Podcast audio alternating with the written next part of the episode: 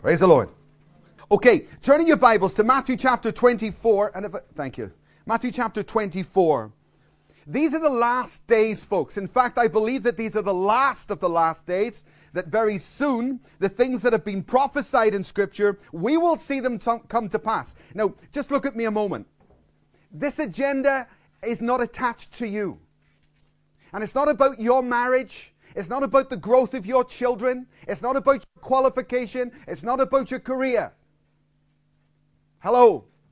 Because people reject this in their heart. They don't embrace the day in which they live because they have their own agenda. God did not consult you when the world was formed. He did not consult you about that timetable, and He's not consulting you about how things wind up. Amen. It's not about you. This is not about you. This is about God. This is a long story, and you're just part of it. But people shut me down, they switch me off because they have their own blinkers on about their desires, their wishes in life. That is terribly foolish. Folks, I've got wishes. I've got desires. I've got dreams. All right? I'm human. I am, honestly. I'm human, right?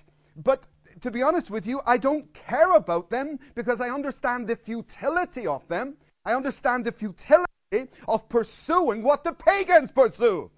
I'm not a pagan. I am enlightened, if you know what I mean. I know what the scriptures say. I've got the signs. So how foolish would I be to behave like everybody else? Come on.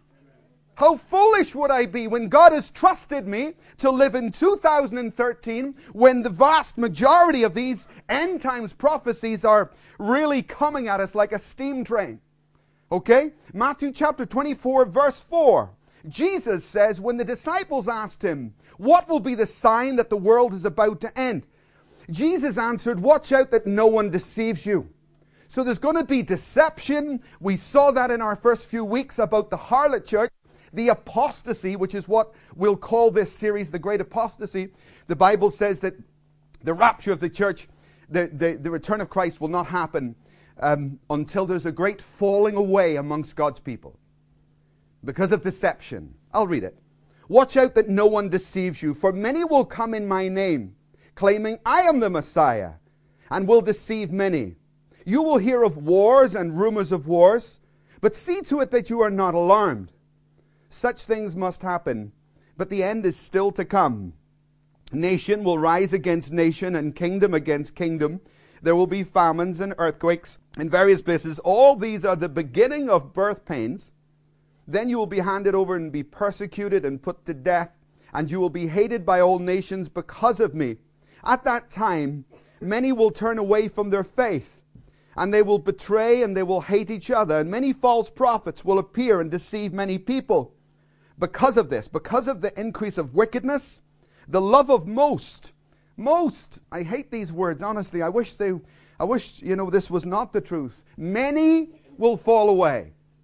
Many, many. I wish it was few, but it is not. It says that few will actually follow the narrow way. It says that many will fall away. And here again, Jesus uses the word most and many because of the wickedness and the sin in the world, because of the temptations of this life, the love of most will grow cold. Most folks. I don't, I don't know about you. I don't want to be in that number. That's a, a, scary line. And this gospel of the kingdom will be preached in the whole world as a testimony to all nations. And then the end will come. Now, about five years ago, we produced this book here. Most of you will have it, or at least half of you will have it. If you haven't got a copy, there's a box of them here. This is an overview of the run up of events in the last days. Now, I wrote this about 10 years ago, and then I updated it about four years ago. Um, thank God I don't have to remove anything from it. Hallelujah. I'm delighted because I don't like just saying things because you need to fill the pages. We need to know what we're saying. We can back up with Scripture. And that's been my golden rule from the beginning. If I can't find it in the Bible, if I'm not categorically 100% sure, don't say it.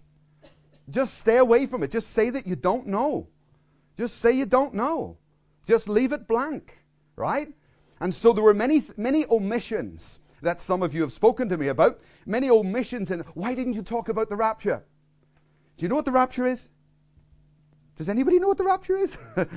the rapture is, is, is, is, a predicted event that Jesus said that the, the church, the, the born again believers who are filled with the Spirit, will be removed from the earth before the persecution that he speaks of here comes. It's the rapture of the church. And then there'll be seven years of what's called tribulation, and great tribulation will happen upon the earth. Okay? So I, I left out a fair bit about the rapture, even though there's a chapter on the rapture. I didn't get specific because the, the Greek word for mystery means that which is being progressively revealed. And the truths concerning the rapture, when we produce this book, we're, we're not yet crystal clear. Okay? Whenever you see the church having debates and arguments, like there was those that were pre-trib rapture, before the seven years the church would be removed. There's those that were mid-trib, and those that were post, remember? Right? I, I refused to take a position because I could give you a very good argument for pre, but I could also give you a very good argument for mid and for post. So I, I met many of my fellow pastors. Why are you taking a stand whenever you never deny one scripture to lift up another one? Leave it alone. Step back. Say you don't know until the mysteries are revealed. Because that's what the Greek word means. Paul says, We behold a mystery here. But things have transpired in the last few years that have changed many things in terms of how we now understand the forthcoming conclusion of all things. Could I have my list up, please, Stefan? Deception really needs to go at the top of that list as an umbrella problem for the whole world. But this is a, a list that I constructed as best I could from looking at what Jesus said would be a sign in the last days. I like to see the big picture. Because when I see and understand the big picture, then I can understand things. And I, I actually constructed this list many years ago, about 15, 20 years ago, eh, eh, after spending seven days in a room locked away, studying Revelation, trying to get a timeline. Because I was confused about the, the, the, the, the things that are to come. And I can't do my ministry if that's the case. And this was the timeline that I came up with. It hasn't changed, but I have added certain things to it that through the course of today and in the coming weeks, if you listen, and I pray that you hear with your spirit, right, and in a submissive and obedient way, if you're rebellious or you want to pursue your own life, you know, you'll be sitting there, you won't hear a word I say. You play with your phone. Ignore me. You know? Please, folks, uh, you need to have an obedient heart to God in order to hear His word and to hear and understand the day in which we live. Jesus said there would be a generation in which there would be plagues and wars. He said that the, the, the, the uh, he said to the Jews, You will not see me again. What's that? The second coming. You will not see me again until you learn to say, Blessed is he who comes in the name of the Lord. In other words, when we see the Jews praise God, you know that you know that he's coming. You will not see me again until you so the Jews' hearts will soften. So we know that when we see currently, I think I can't remember what the statistics are, but very high for the number of Jews getting saved. So plagues and wars, the gospel of the kingdom would go around the whole world, and we did an extensive message on that, if you remember, about the historical fact of the gospel going right around the earth the Jews' hearts will soften, and in and around here, if you notice, I've put the rapture in various places because I actually think I, am a, what, what you could call a pan rapture believer. Not post, not pre, not mid, but pan. I believe all three. Now, before you walk out, let me explain. Um, mysteries get revealed over time, and God lets the church know what's happening. A guy called Perry Stone uh, uh is a type he studies types in the Old Testament. And he was just studying the harvests a few years back, not long ago. And as he was studying the harvest, boom, something just came to him. He, he, he, he discovered that there were actually three, there's four, but there's three principal harvests that are presented to the Father in the year. It's a rapture. You bring the church up and you give it, Jesus gives it to the Father, right? At the end of all things. And he, he saw that there was a barley harvest at the beginning of the year, then there was a wheat harvest, and then there was the harvest of grapes. Now, the Bible says, Blessed is he who rises in the first resurrection. Now, look at the difference in these harvests. The barley harvest is picked, it doesn't suffer. Okay? The wheat harvest is threshed, but the grape harvest is crushed. And he suddenly saw that the, the three presentations to God the Father were actually the th- it's harvest, it's fruit from seed, and Jesus Christ is the seed, and the church is the fruit that's presented back to the Father for his investment, if you like, if I can put it that way, excuse me. Okay? So I, I see one major rapture coming up. No problem. I've got no problem with that. But I also see the validation of the other scriptures that describe through the seven years of tribulation, there will be additional snatchings away or additional additions to the church. Now, I'll go into that in more detail maybe in about three or four weeks' time when we look at it. But you begin to understand how things are definitely, definitely, definitely being revealed. The gospel of the kingdom will go around the world, the Jews will begin to soften, and the Antichrist, as we know, will have major dealings in the terms of finances, world economics, and goodness knows, isn't the world getting ready for that one? Heavens above, isn't the world just absolutely ripe for a f- economic savior? If you saw Barack Obama getting elected, man, that wasn't a president, that was a nigh Messiah. You see how the nation flocked to him? Uh, you know, and, and it's a messianic time where the world is looking for a savior. And believe me, the Antichrist will present himself as such. The book of Revelation is our anchor book in terms of understanding the last days, but my oh my, is it confusing. It is written in such a way that as a, at a casual reading, you're going to really struggle big time. Do you know what the book of Revelation is like? It's like a TV documentary, a history documentary. And you open the first chapter, and let's say you're watching the documentary and it shows you Hitler. And then it skips forward to Glasgow 2013, today. And then it goes back to the Middle Ages. And then it, as you watch it, you understand it. Because you're watching the documentary, you understand those things. The trouble with the book of Revelation is that's what it's like, except it's mostly future. So we don't fully understand the events. We have to then go back into the Old Testament to figure out what John, what Jesus is saying through John. So I thank God that these, this list stays pretty much the same. Let me take you to the rapture just to begin with this morning because I want to get to the blood moons. 1 Thessalonians chapter 4 and verse 16 to 18. 1 Thessalonians chapter 4 verses 16 to 18. For the Lord himself will come down from heaven with a loud command, with the voice of the archangel, and with the trumpet call of God. And the dead in Christ will rise first. After that, we who are still alive and are left will be caught up together to meet them in the clouds. We uh, caught up in, in, the, in the clouds to meet the Lord in the air. Now, trust me, folks. If you go out of here and you say, knock your next door neighbors and say, "Hey, I'm going to meet Jesus. Guy. What are they going to think of you? Going to think you're a bit of a crackpot, a bit of a head case. But you know, we're not. Could I have my next slide, please? We're not. And, and time is proving that.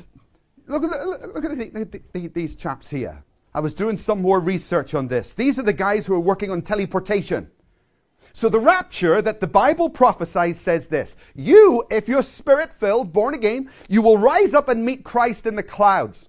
It says that the dead, my mother, my father, who are in the grave, it says that they, their atoms, their bodies will be drawn back together and they will rise up and meet the Lord. They, they'll go first and we will follow. And how easy it is for the lost to mock that or for you you know, you could be so smart that you think you expect me to believe that. But of course, I love the way science keeps on scoring own goals. Because the more clever they get, the more own goals they score. This, th- these are the guys in Australia which are, who are principally leading the tele- teleportation science at the moment. Uh, this is an old picture actually from 2003, I believe this was, when they, uh, they, they began to understand through quantum physics that the teleportation can be done, that it's achievable. And the first physical item that they actually moved from one place to another was a photon of light. And they, they, they, they deconstructed it here, boom, and they made it appear there. So they now know that teleportation is technically possible. Okay? Now, with complex organisms and things, they're not there yet. But just as a fact of uh, science, it is possible. We always knew it was possible. it's possible to God. Anybody like mice? we tell the world that the dead who are in their graves, one day Christ will rise them up if they're saved. Okay? And they will appear there with us, with, with the Lord in the air. The one strange thing, for example, about these mice is that they were frozen for 15 years. And then they defrosted the sperm, and these are the offspring of that frozen sperm. Now tell me, if men can do this, what's the problem with God rising us up to meet Him in the air? What's the problem with God raising the dead? Because even human beings are very close, doing exactly the same thing. So the scientific world really need to take a seat and, and listen to Scripture and follow Scripture, okay, and, and, and humble ourselves a little bit. My neighbor is a retired professor of science from Strathclyde University. And he, I, I, met him on the street. I've had many debates with him, but he was ready for a debate the other day. He said, Come out for coffee, come on. And we went out, we went over to Asda, we sat down, and I was there for about four hours. Now, he's an old man, he, he's an elderly man, but he's absolutely bang up to speed with string theory and all that sort of stuff. And, and, and we had a long debate. It's funny, uh, even though I, I, I, keep myself abreast of those things and I was able to, to, to, to, hold my corner, it wasn't anything of that that convinced him to think again, actually. It was a miracle I told him about. I told him about something, a prophecy that I had that came true before my very eyes, just after I prophesied it. Uh, and he was kind of stunned by that. And it's funny, don't get all academic, folks. Don't get all academic uh, uh, because you, you run the risk of messing everything. The Bible says the common people received the word gladly. It was the educated masses in Europe, right, that have the struggle. Whereas in other parts of the world, they don't have the same intellectual objections, and of course, they see great power. Well, that may be a national truth, but it's also an individual truth. So be careful in the last days, knowledge will increase. What is that? A warning. Knowledge, it's a warning about knowledge and how it can affect you. In the last days, it will increase, so be careful. Look at this. For me, I, I like it. Could I have the blood moons up? You will hear an enormous amount in the coming few years about the blood moons that are coming up in the sky. Okay? Now, God is not asking you when He can have them, what He's going to do. These things are set long before you or I were born. In 2014, on Passover and on the Feast of Tabernacles, Sukkot, there's going to be four blood moons, actually, a tetrad. In, uh, on Pentecost, in 15, there's going to be an eclipse. And then again in 15, there's going to be a further tetrad. Now, this a tetrad is four blood moons in a row. This is a very, very, very significant event. In the Bible, when God speaks about a blood moon, a red moon in the sky, it always symbolizes trouble for Israel. That's what it means.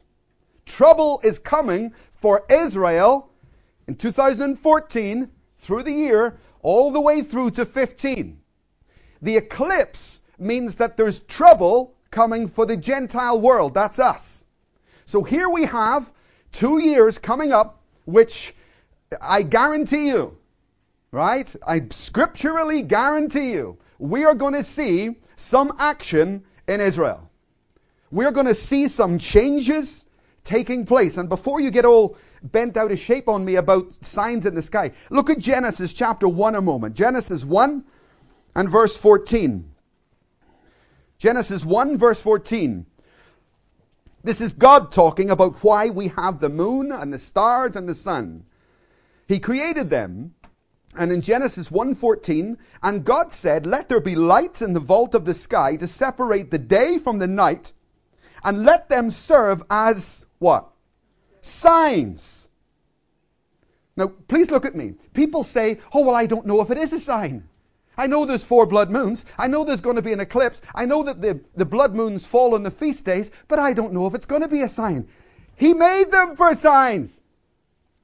He made them for signs. This is their purpose. This is why it's It's a sign. So don't get, you know, talk yourself out of something that's as clear as day. God made, uh, let there be lights in the vault of the sky to separate the night from the day, and let them serve as signs to mark the sacred times or feast days, it may say in your version, or appointments. Basically, two, two key words there are signs and, and feasts, if you like. That's the purpose of the, the sun and the moon. These are God's PowerPoint. That's what it is. I tell you what, folks, you won't be able to say that you weren't never warned because here it is, loud, it's, it's written across the sky. Okay? So God set these things up. God set the moon and the sun, and He uses them as His PowerPoint to give us signs. And it says the sacred times. That actually means the feast days. So that it's appointments, basically, is the word there in Hebrew. Divine appointments. You believe in divine appointments? Ah. This is a divine appointment. Okay, this is a long established, long waited for divine appointment. And the significance of these things is not that there's blood moons, because there's blood moons all the time. It, that's not what's significant about 2014 and 15. What's significant is the fact of when they, they fall on the feast days of significance the Passover, Tabernacles, Pentecost. This is why this is incredibly significant. Next slide, please. You see, people say, well, how often do, do the blood moons fall on the feast days? Well, the last one was in 1967 and 68 when there was a blood moon on Passover and Sukkot. Now, what happened in 67 and 68?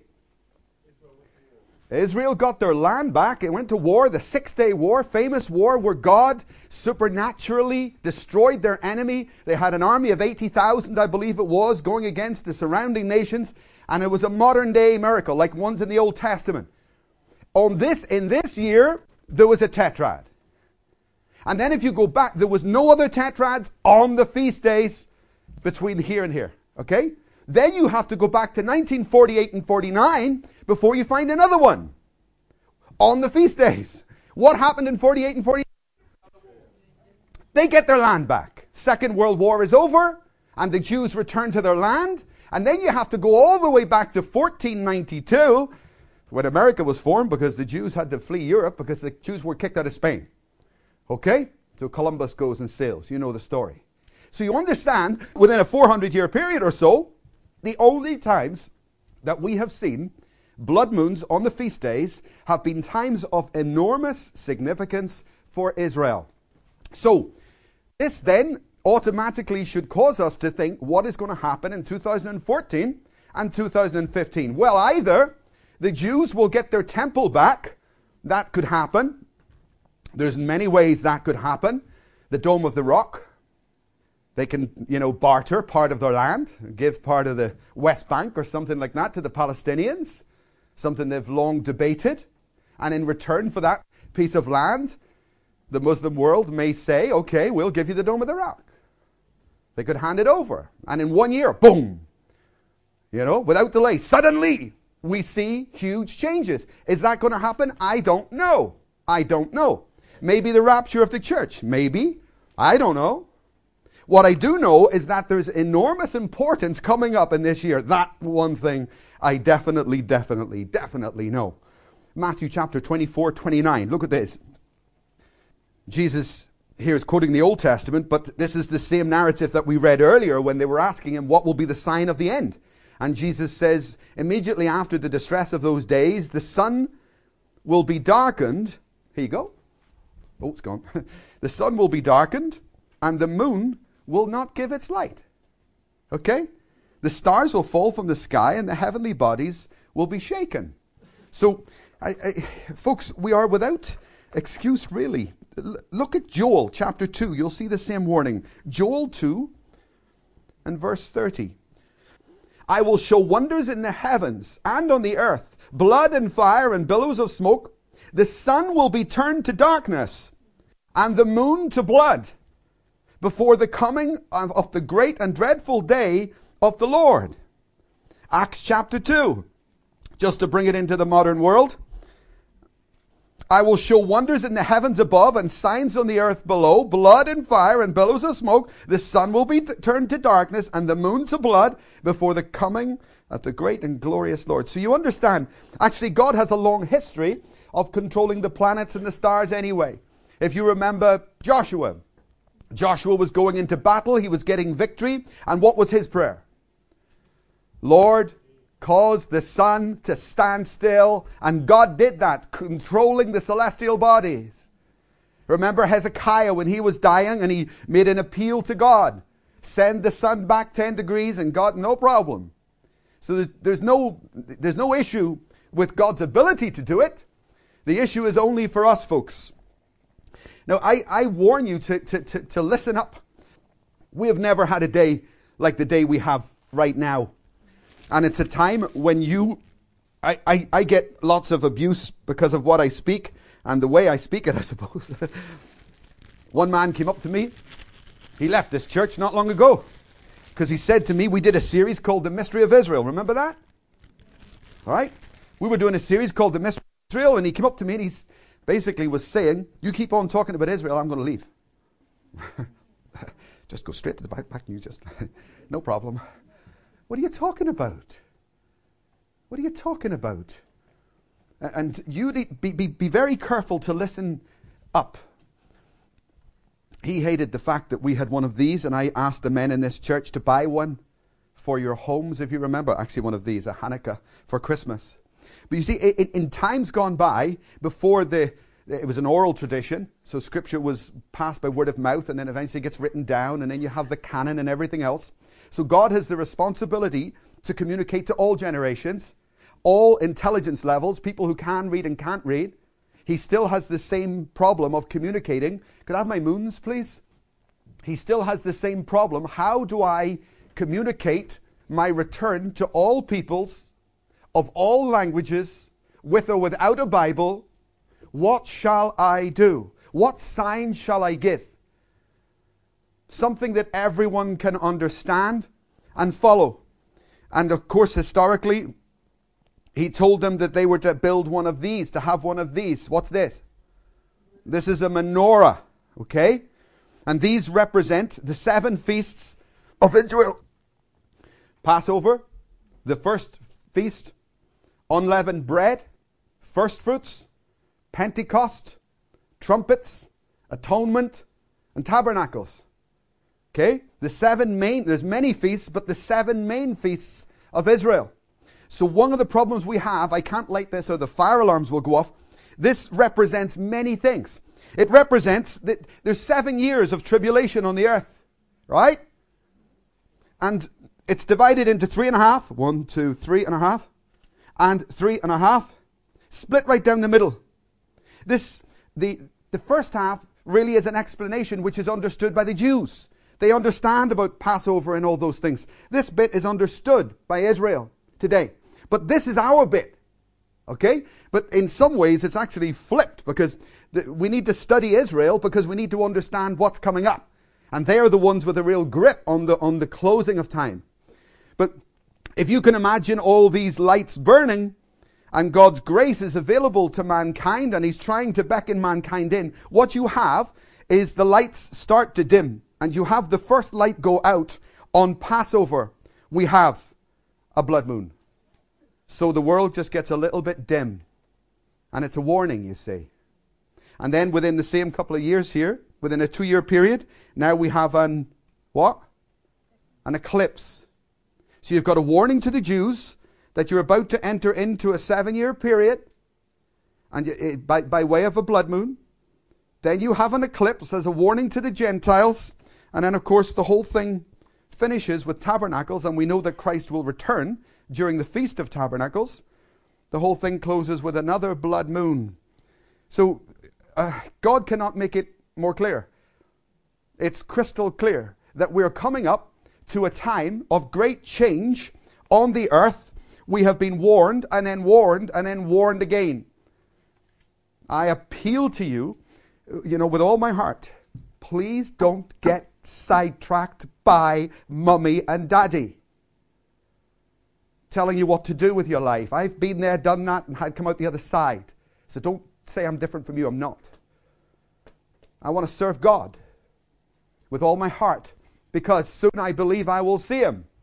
And when I see Him, there are not going to be any excuses. We can all pile up excuses. So we intend, and Jeanette and I have spent many, many hours in the last months and weeks as we've looked and studied, asking God to, to, to guide us day by day, minute by minute, so that we will be found with, like the five wise virgins, with oil in our lamps, ready at any moment. Now, by the way, the rapture can happen anytime.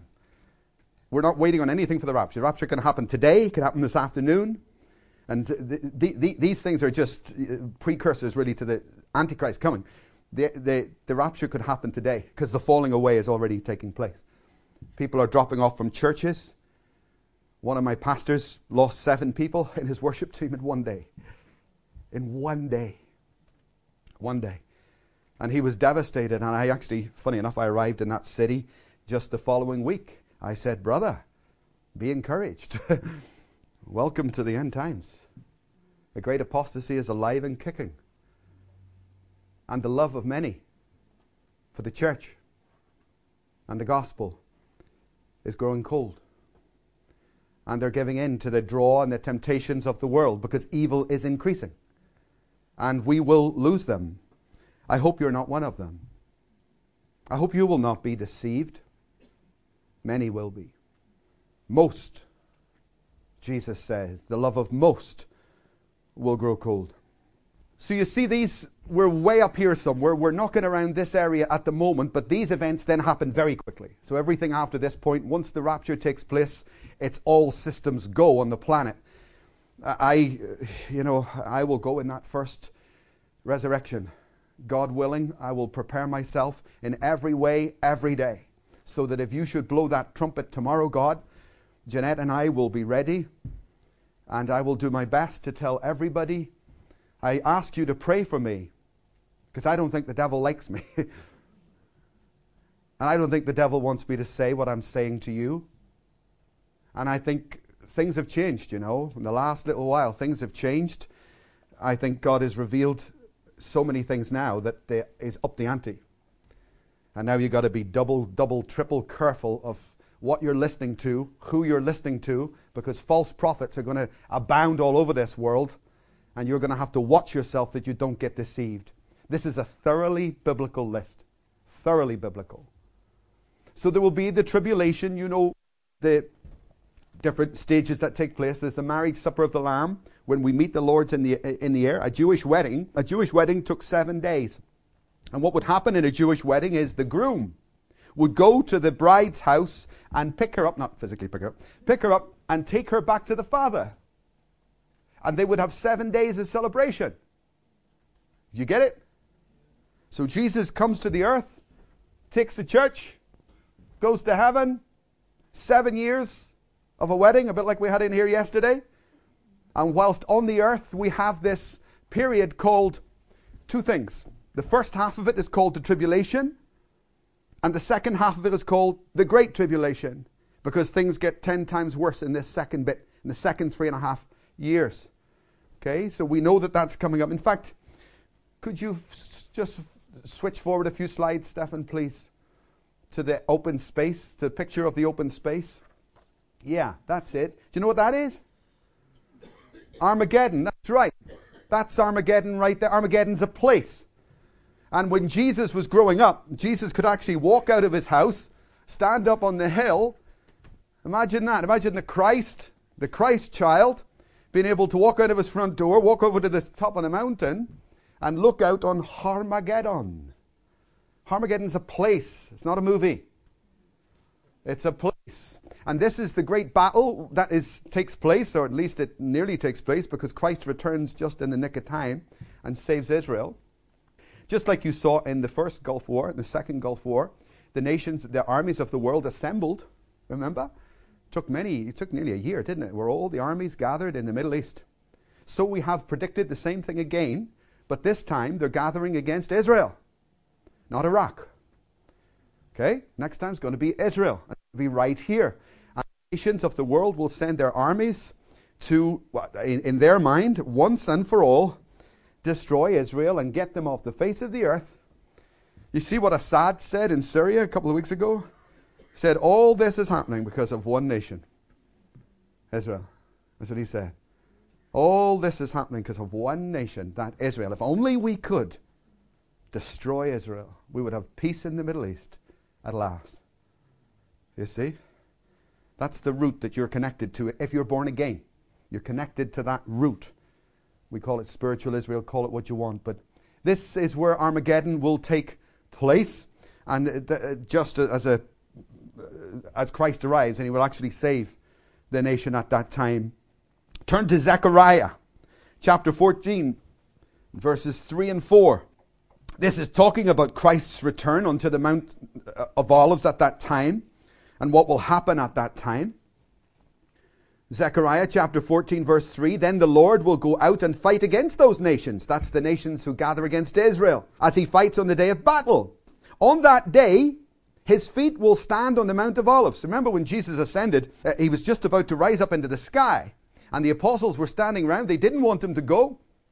And uh, uh was it? a, voice, wasn't it an, was, was, it an angel who said, uh, Do not be afraid, as you have seen him go from the Mount of Olives, so he shall return. Here it is. Zechariah chapter 14, verse 3. Then the Lord will go out and fight against those nations as he fights on the day of battle. On that day, his feet will stand on the Mount of Olives, east of Jerusalem. And the mountain will split in two from east to west, forming a great valley, and half of the mountain will move north and half will move south. You will flee by the mountain valley, for it will extend to Azel. You will flee as you fled from the earthquake. Next slide, please. Take a look at this. Where's it gone? There it is. The Mount of Olives. So Christ will return when the armies are assembling the nations of the world, and he will return. And Scripture prophesies that this mountain will be what? Chkum split in two, split in half. Next slide, please. Now, as it happens, the scientific world tell us that there's already, that's a tectonic plate, there is already a split running right through the middle of that mountain, right? And any of you who have been to Israel will know that. You're not allowed up there, only certain times of the year and only so far. Because they're frightened of earthquakes. Next slide, please. And there it is. There's the fault line running right as the Bible says that it does. That mountain will indeed split in two, and Christ will touch down on it. Next slide, please. This is a bigger picture. It will basically go right across from the Persian Gulf to the Mediterranean. Now, you would say, well, why? Why? What you have to split the land? Why do you have to split the land, Lord? Why don't you just come back? Okay, next picture, please. That's why. What's that? That's the Dead Sea. And this is why Christ will split the mountains, because that, folks, is the largest body of salt on the face of the earth. That's the lowest point of the earth's surface. It's the lowest point of the earth's surface. That's why it's called the Dead Sea, or it's called the Salt Sea. And when Christ returns, these mountains will split and those chemicals, that cleansing salt, it's symbolic and practical. This will leak out both ways into the nation's oceans. As a cleansing example, it's both, it's both an example, but also it's a practical thing. If you know the answer, don't answer. What lies at the bottom of this? What lies in the bottom of all that stuff? Sodom and Gomorrah.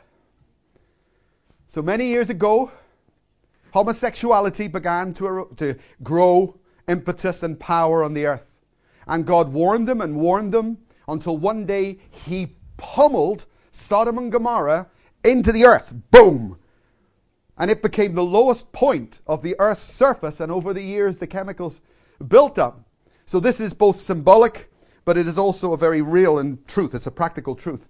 It, it, those salts will go out supernaturally, I believe, and cleanse the, the oceans because Christ is back on earth. We'll deal with it in weeks to come.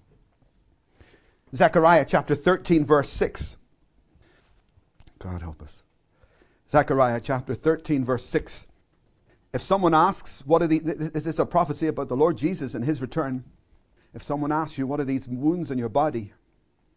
They will answer, these are the wounds that I received in the house of my friends. Could I have my next slide, please? What's that? That's the east gate of Jerusalem. Now you can notice that it's firmly, pretty firmly shut. And scripture prophesies that when Jesus touches down on the Mount of Olives, that he will walk towards Jerusalem. And it says that he will come up to this gate. Now, Ezekiel actually prophesies that the gate was going to be shut. It was open in Ezekiel's day, but Ezekiel prophesies that that gate was going to be shut.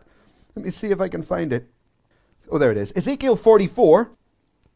Ezekiel 44, verses 1 and 2. Just take a look at this a moment. Then a man brought me back to the outer gate of the sanctuary, the one facing east. This is it, the east gate. And it was shut. Okay, now it was open when he was writing this. He's having a vision. The Lord said to me, This gate is to remain shut. It must not be opened. No one will enter through it. It is to remain shut because the Lord, the God of Israel, has entered through it. The prince himself is the only one who may sit inside the gateway and eat in the presence of the Lord. He is to enter by way of the portico and go out the same way.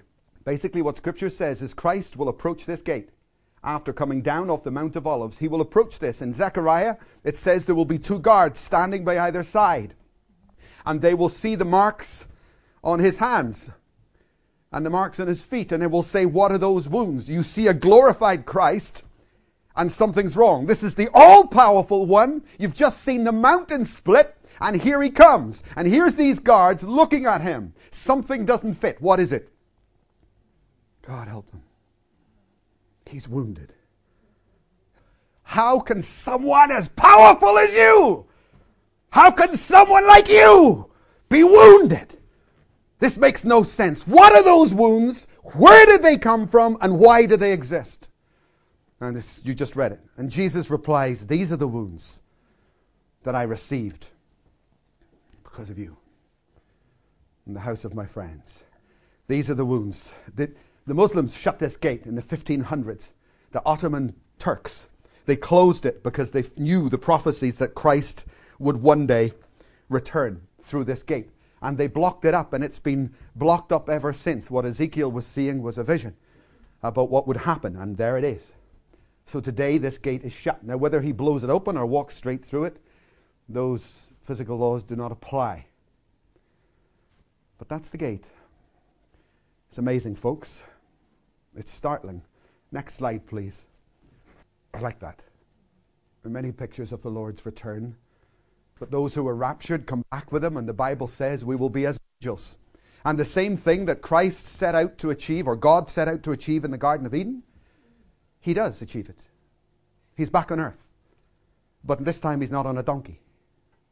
This time he's a ruling Lord, and he will rule from Israel, from Jerusalem, for a thousand years. We call it the millennium.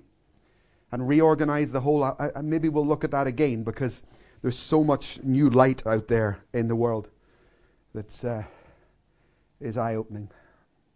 Next slide.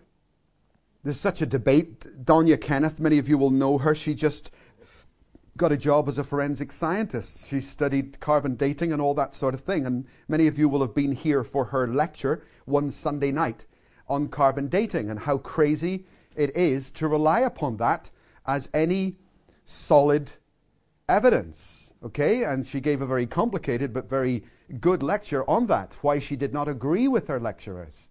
They have no foundation. I believe the earth is actually not that old. And in Scripture, we have the begats. From Adam to Christ, you can count up the begats as 4,000 years. Okay? From Christ until now, how long? Leaving, giving a total of. Here we go again. So we're back again. From Genesis to Revelation, and everything in between, including the dark ages.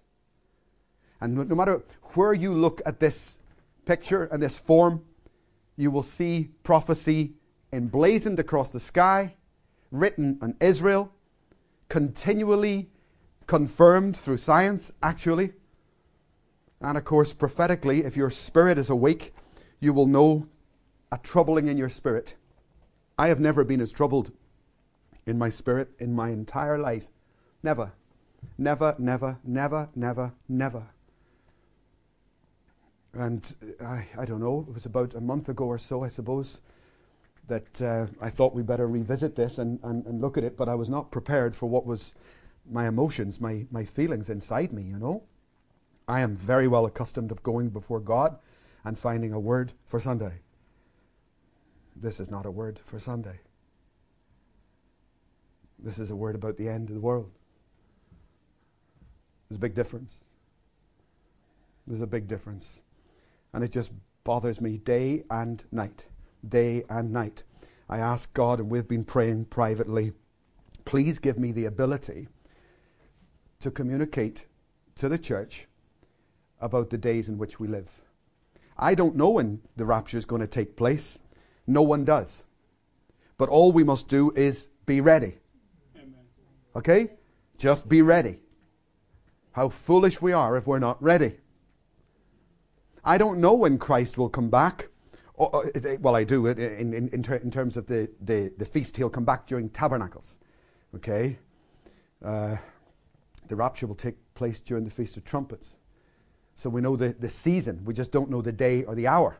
Nobody knows the day or the hour, but Paul says, you, you know, you're not blind to these things. You do know the feast. We'll look at that in weeks to come. So we do know the, the, the feast times on which he will return.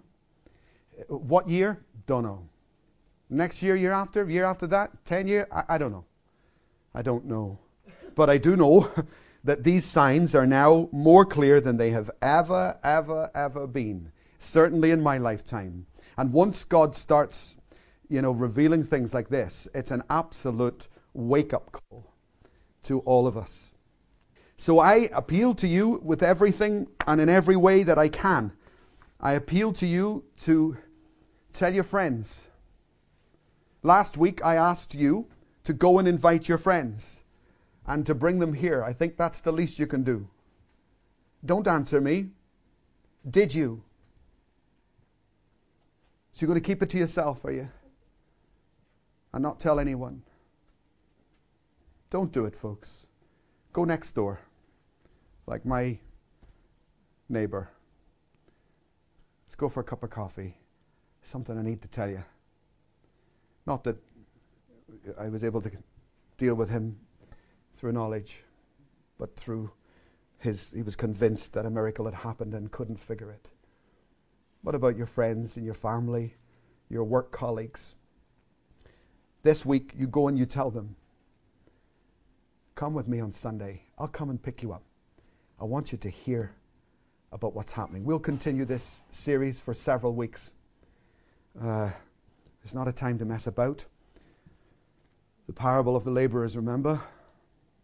He came back and they were idle, remember? The Lord came along and they were doing nothing. And he said, What are you sitting here doing nothing for? Remember your message, brother? Why are we sitting in here doing a- Amen? Why on earth do you do nothing? So Please understand the days in which we live, they are critically important. And I challenge you to bring your friends along here next Sunday, and we will continue this series.